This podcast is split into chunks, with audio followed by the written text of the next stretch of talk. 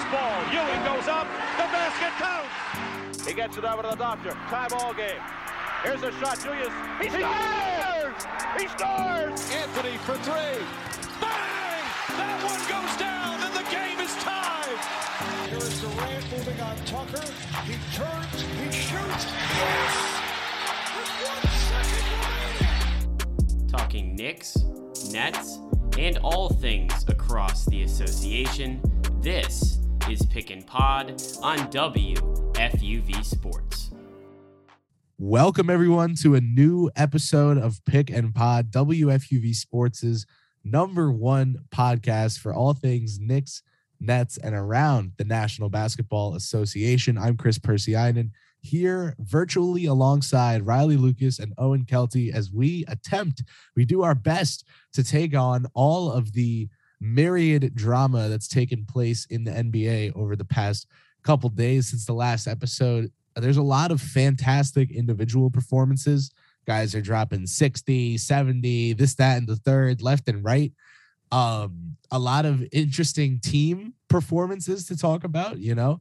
Uh, the Nets went on quite the streak. The Knicks went on three different streaks that kind of tell you what kind of team they are.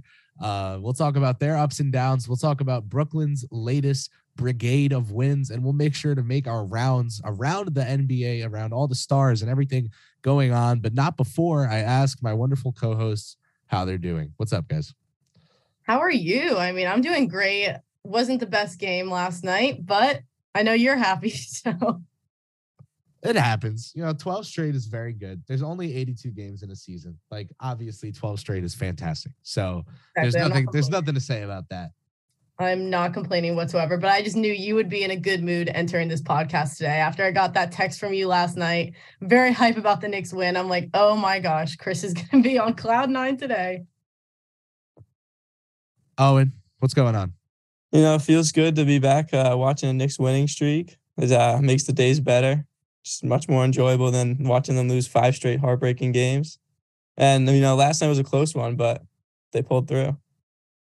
Yeah, I think you said it perfectly. It's not just that the Knicks were losing games, it's how they were losing those games. You talk about some of the crazy occurrences that have gone on recently. I think the Bucks had a 99.9% win probability with 36 seconds left in their game and they lost.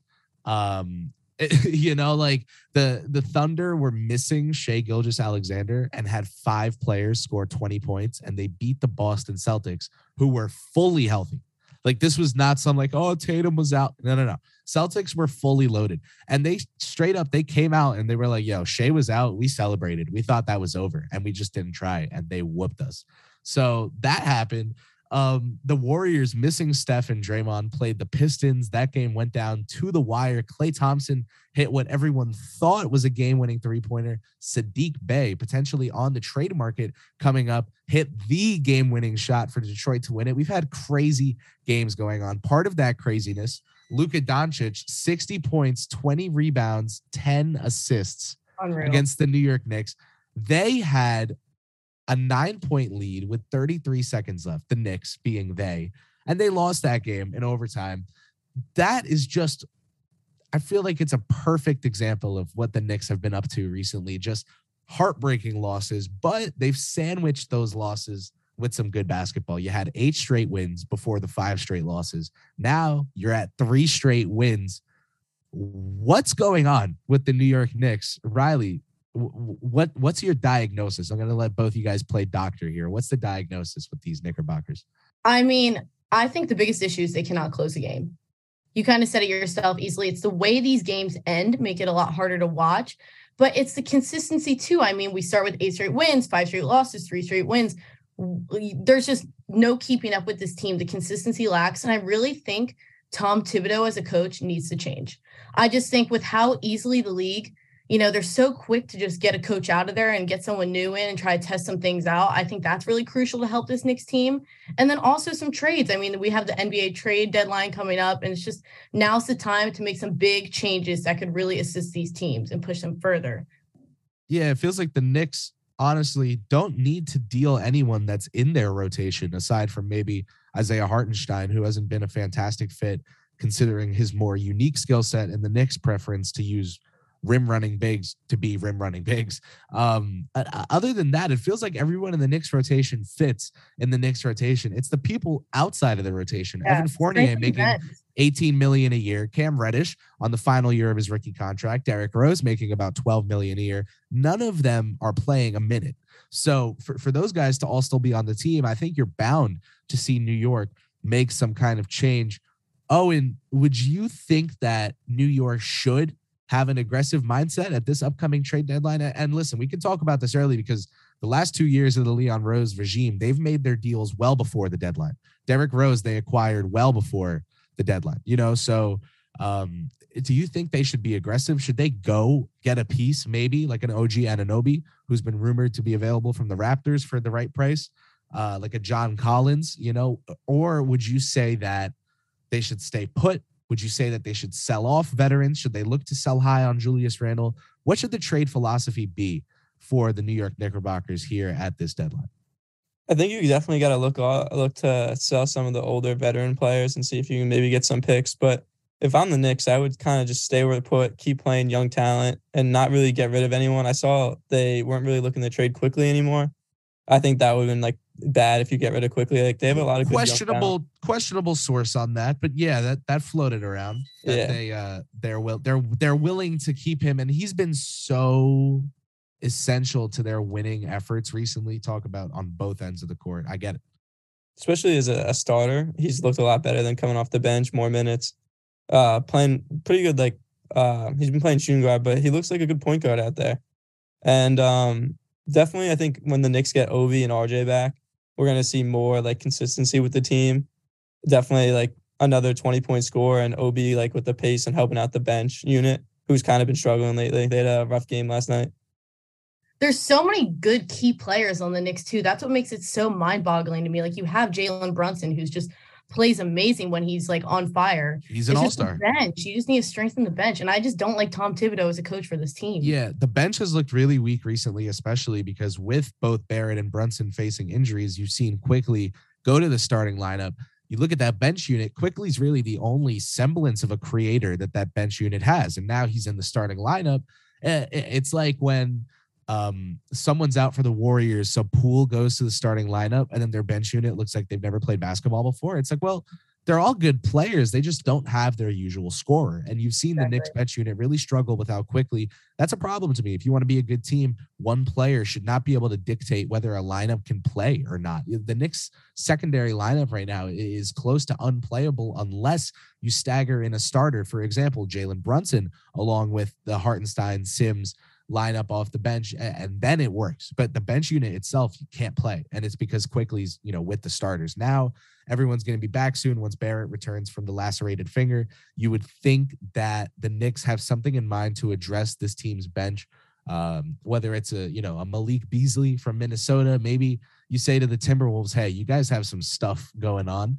What if you turn Malik Beasley into Evan Fournier and give us you know a nobody and take Cam Reddish? What if that's the the kind of de- you know like there's something the Knicks can do to get guys who could be in the rotation, could be on the fringe of the rotation, regardless, are upgrading the talent on their team. I just don't think I agree with Owen. Like they shouldn't be mortgaging their future to make these moves to their bench. Like we know the starting lineup is working, playing well together.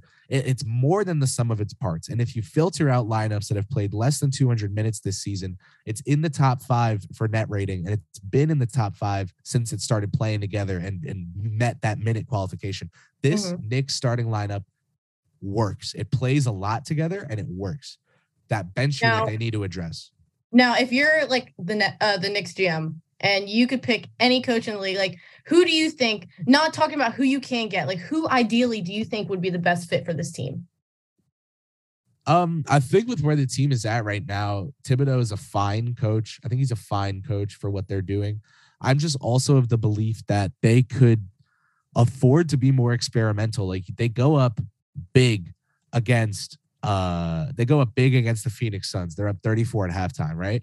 Now, what what do teams do when they're up 34 at halftime? You've heard Coach Candace Green talk about it for women's basketball. They they go to the end of their bench. They give their end of bench guys run or gals run. and they try out new lineups that they haven't played before. They give things a shot to see if they'll work. The Knicks ran the same lineups they always run, essentially ran the basketball version of halfback dive every single play and mm-hmm. just let Julius Randle get to the middle of the court.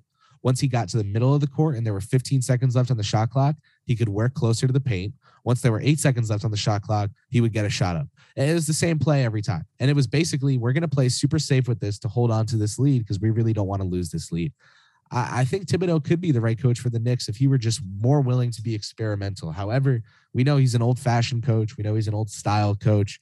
Um, Johnny Bryant, the associate head coach of the New York Knicks, uh, knows the program really well. He's been with the program since Thibodeau was hired, and he seems to be the the guy in waiting for the head coaching job if Thibodeau is not long for it. Uh, but I just don't think there's enough motivation in the building at Madison, Madison Square Garden right now to move on from mm-hmm. Tom Thibodeau. I, I think that the team's playing well enough that they'll stick with him for now. They know once they're going to go get superstars or a superstar. And if they say, hey, time for a new coach, they're going to be like, okay.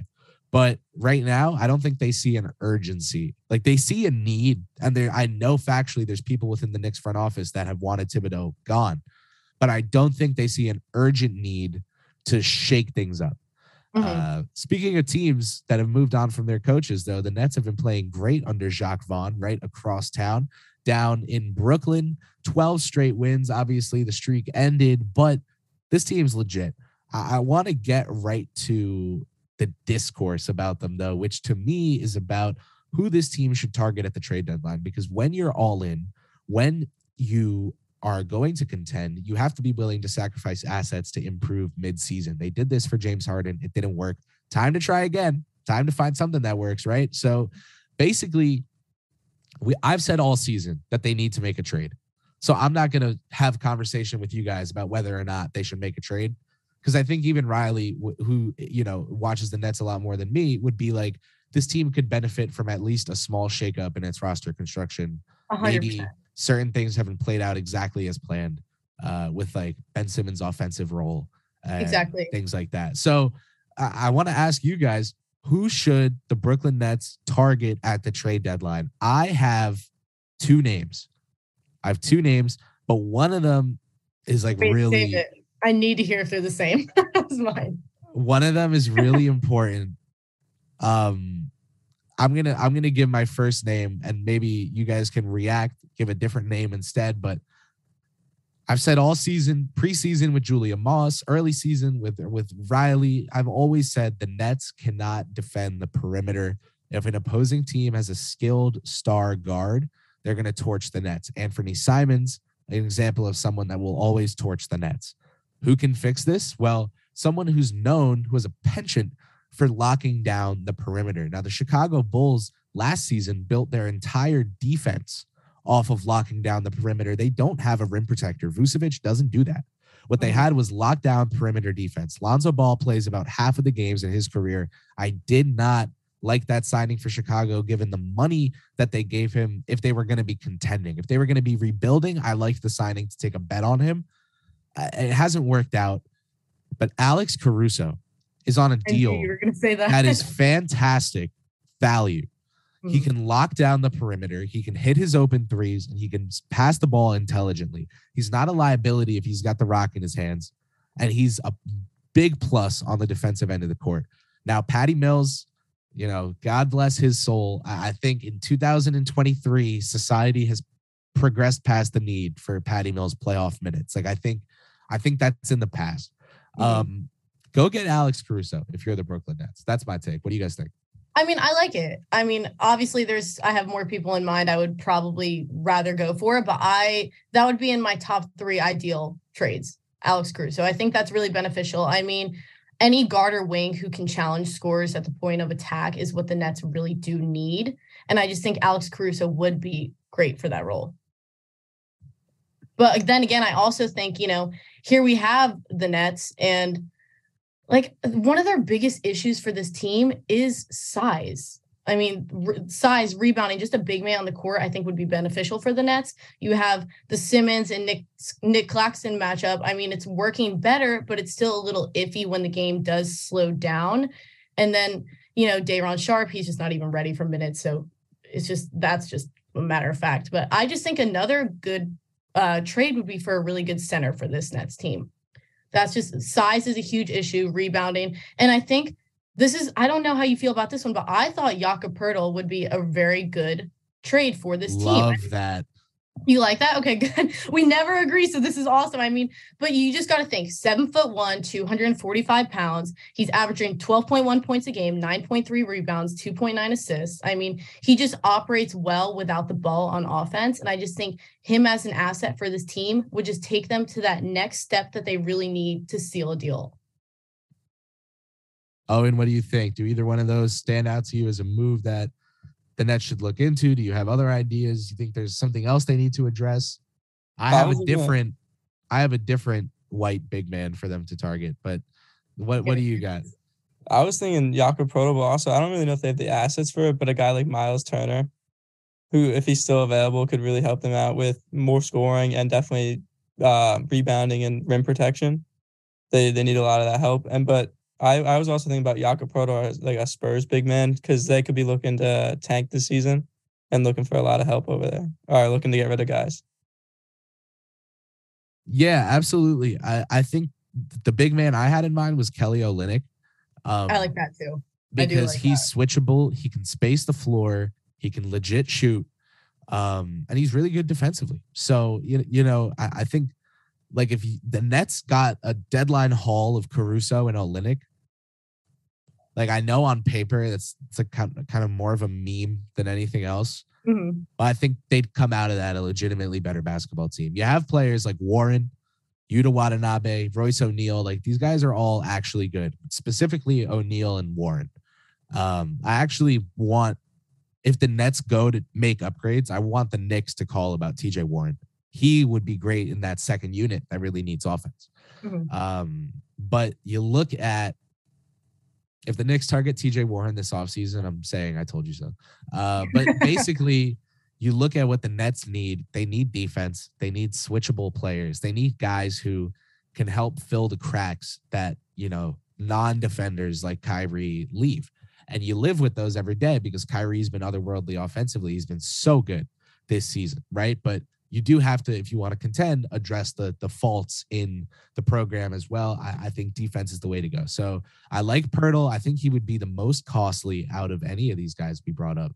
Uh, my guys were Caruso and Olynyk, and and I know um, this is a funny group of players, but uh, I just think that this is a you know that's what they've got to go after. If they could, they could get Kevin Durant to get Cam Reddish to lock the hell in, that wouldn't be a bad acquisition for them either. But I'm not sure if you're a contending team that you want to take a bet on a guy who might be a good player. You probably just want a good player. Let's keep it moving because speaking of good players, uh, there's someone who's been historically good recently. Kareem Abdul Jabbar, 50 years ago, put up 203 points, 90 rebounds, 39 assists, 94 rebounds, rather, and 39 assists. 203 points, 94 rebounds, and 39 assists over a five game stretch. Last done 50 years ago by Kareem Abdul Jabbar until this past week when Giannis Antetokounmpo heard all the talk about the Brooklyn Nets, all the talk about the Memphis Grizzlies, all the talk about the Phoenix Suns, about the Boston Celtics, about the Philadelphia 76ers. He said, Hold on. We are still a contender too. Don't forget about us and don't forget about me because I have an MVP case that's legit. And so Giannis, who's always going to be in the discussion for MVP, because to me personally, he's the number one player on the planet in the sport of basketball right now. And so when that's the case, you're probably at least going to be in the discussion for most valuable player. Um, I don't, I wouldn't give the award to him as of now. If the season ended today, I, I said last week Jayson Tatum would be my pick, but Still, it's, it's been rough for the Celtics recently. Jokic, Jokic, that that number two Jokic is coming in hot. Um, but you look at the Bucks. I, I'm gonna keep it, you know, short and sweet with my question here. We'll go to Owen first this time. Are they good enough to win it all? I mean, they, they have the talent to do it, but like even last year in the playoffs, like once you start doubling Giannis, they need the guys around him to hit their shots. And first the Celtics, and then the role players weren't hitting their shots. Grayson Allen, like Pat Connaughton, and if Khris Middleton's healthy, definitely our contender. But it's gonna be more on the role players, I think, than the stars for them. Jrue Holiday's been really good on offense this year. He's probably an all star over Khris Middleton this season. And just because Middleton's missed a bunch of games, if you had to give the Bucks a third all star, I would not. I would choose Julius Randle, for example, over this player because I think that's reasonable. But Brook Lopez doesn't not deserve to be an all star. He just shouldn't make the game because other players are more deserving. But he deserves to be an all star. That guy is hooped this season. And, and, and I got to say that drop coverage bigs are dying in the sense that you look at when Wembanyama, Chet Holmgren, Bol Bol. You look at these guys, right, with these um, insane measurables and insane skill sets, and you think, oh, you know, the Obi Toppins, the Mitchell Robinsons, the Jarrett Allens of the world, these guys that that do, you know, not great in drop coverage, um, they might go extinct, you know, as an archetype of player. But uh Brook Lopez just is like totally turning that on its head because he's totally a drop coverage big. Like that's his thing. But he can shoot too. And he's staying like really, really afloat in terms of career trajectory. His deal is a steal as of right now. Riley, what do you think of the Bucks? Can can they beat Brooklyn? Can they beat Boston? Can they beat Golden State? Can they beat Denver? Can they beat Phoenix? I mean, the thing about the Bucks is that Giannis, you can just never bet against Giannis. I feel like he's just such a humble, quiet dude, and he's so lays low that we almost forget about how amazing of a player he is. But I mean, just look, the Wizards, 55 points he had, 10 rebounds, seven assists, versus Timberwolves, 43 points, 20 rebounds, five assists. I think they're a huge contender, and I think that we all need to worry about the Bucks because I really do think that Giannis and that whole team in general can make it to the finals and potentially win the whole thing. Absolutely. Yeah. I, I think the Bucks are still my favorite to come out of the East. I just love their build. But the Celtics are right there with them. Like they're they're right there. The Celtics are really good. Um there's so they, much talent in the league right they now. They added Malcolm so Brogdon from last season. Like they're yeah, they're really good. It's there's a lot of parity right now. It's cool. It's fun to watch as, as a fan of the league. Um we, we've been doing the Eastern Conference today. So we'll make this episode an Eastern Conference midseason check-in around the local teams and you know the the, the top of the top teams. Um, there's two teams left to talk about, and, I'll throw them both out there, but we don't have to have a super short discussion. Like we can talk about one of them really if we want to do it. There's the Philadelphia 76ers and there's the Cleveland Cavaliers. For both of these teams, because James Harden and Joel Embiid come with injury risk, Tyrese Maxey just came back from injury. Doc Rivers thinking of benching him, right? Like for a mm-hmm. while. Um, the Cleveland Cavaliers, 70 points from Donovan Mitchell this week in overtime. Like that wasn't it wasn't some game against the Chicago Bulls. They needed all right. How about this? Donovan Mitchell's 71 point game was a five star performance, right? It was fantastic and historically oh, good. But look at it the other way the Cleveland Cavaliers, who are supposed to be one of the best teams in the East, needed to go to overtime and to get 71 points from Donovan Mitchell to beat the Chicago Bulls. They weren't playing, you know, some sort of four star or five star NBA team. This is a team where, like, the consensus is that their coach is bottom 10 in the league and that they need to blow up their core because it's not going to work. Mm-hmm. So if you need a 70 bomb and overtime to narrowly defeat that kind of team, I feel like it says a little something about your status, you know? I agree. yeah, games are close in the NBA and nowadays, this, that, and the third. But uh, listen, I, I don't buy the Cavaliers as real contenders this year. I think they're going to make noise in the playoffs, as in, like, maybe make the second round. I also mm-hmm. think if seeding works out and they get a team in the first round that's legit good, they might be a first round go and and they could also make it to the Eastern Conference Finals. And, and because remember the Atlanta Hawks did a couple years back, they had the New York Knicks in the first round, and then the, the Sixers in the second round. Sixers totally fell apart. Knicks totally fell apart. Hawks made it right to the Eastern Conference Finals, played a serious team, and got smacked out of the playoffs. Um, but you look at this team now and you think, oh well, you know, Cleveland could maybe make it, maybe not, but I don't trust them in any real, real you know, conference finals or finals. Like you just who's their wing talent? It's Caris LeVert. Oh, Yeah, I agree. like that's not you know, he Caris LeVert is like the Severino of the NBA in that like everyone says he's like super young and gonna be a superstar, but he's actually like 28 years old. like, like it's just like I feel like these guys are future superstars for the last decade. Um, it's Exactly. time- I it's mean- time, it's time for reality to hit. At the end of the day, to me, how I view the Cleveland Cavaliers is it's the Donovan Mitchell show. I mean, he really carries that team. Yes, do they have a, a couple good players who just help him out here and there? Yes. Are they what are they like ranked fourth in the East right now? I mean, they're holding their own pretty well, but Yeah, they're winning think- games. It's just not going to carry them all the way. I just think that it's just they're doing better than they have in the past. Obviously, we could say that Donovan Mitchell, was hundred percent the best uh, trade that came out of the last trade deadline. Uh, that 71 point game was incredible. It's fun to watch them play. They're going to make noise in the playoffs, like you said, but I wouldn't worry too much about the Cavs. Owen, what are, are are you buying the Cavs as a contender or a pretender? Riley seems to agree with me that this season, next year, I think they'll be a contender. This season, I've got them as a pretender. What about you, man? I'm not a pretender too, but like not because of like the roster, but you just look at the top teams in the East. Like I don't I don't think they're better than the Celtics, Bucks, or Nets. Like I don't see them being able to beat them in a seven game series. Like their roster is very talented, but it's also still very young roster with Evan Mobley and Darius Garland. Still like really young players. So in the next few years, I think the Cavs can really like make noise in the East. But this year I, I don't really think they can beat a team like the Nets, Bucks, or Celtics. Yeah, I, I think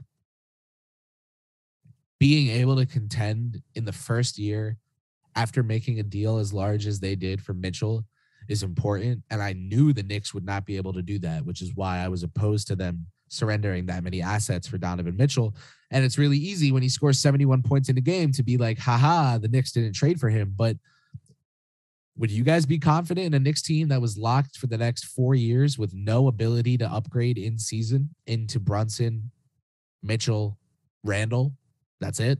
Like, Yeah, I know. I, I know I joke with you all the time about the Donovan Mitchell thing. I always bust your balls with that. But at the end of the day, I think the Knicks to be the top spot of the East, they have a lot more to do than just get yeah, Donovan. they have, they have, they That's have way, yeah, them. you know, they weren't a Mitchell away. And so it was the right to be able to go to the table, to have the other side know you're desperate for a star, particularly that star, because he's from close to New York City and grew up a Knick fan and, and this, that, and the third. I think the Knicks front office deserves credit for being able to walk away from that situation without doing what the last literally five straight Knick front offices would have done, which is Mhm. give in to the last minute price raise. You know, they they agreed to the deal. It was done at this price. And then when it was time to send the deal in, it was like, oh, also throw this first round pick and this player in. And the last five Knick front offices, last six would have would have said, really? All right. Well, what about we'll throw either the player or the pick in? And they already lost because they're already giving up more than they agreed to. This Yeah, Knick I front mean- office was offended. They were offended by that and they walked away. I They handled it well.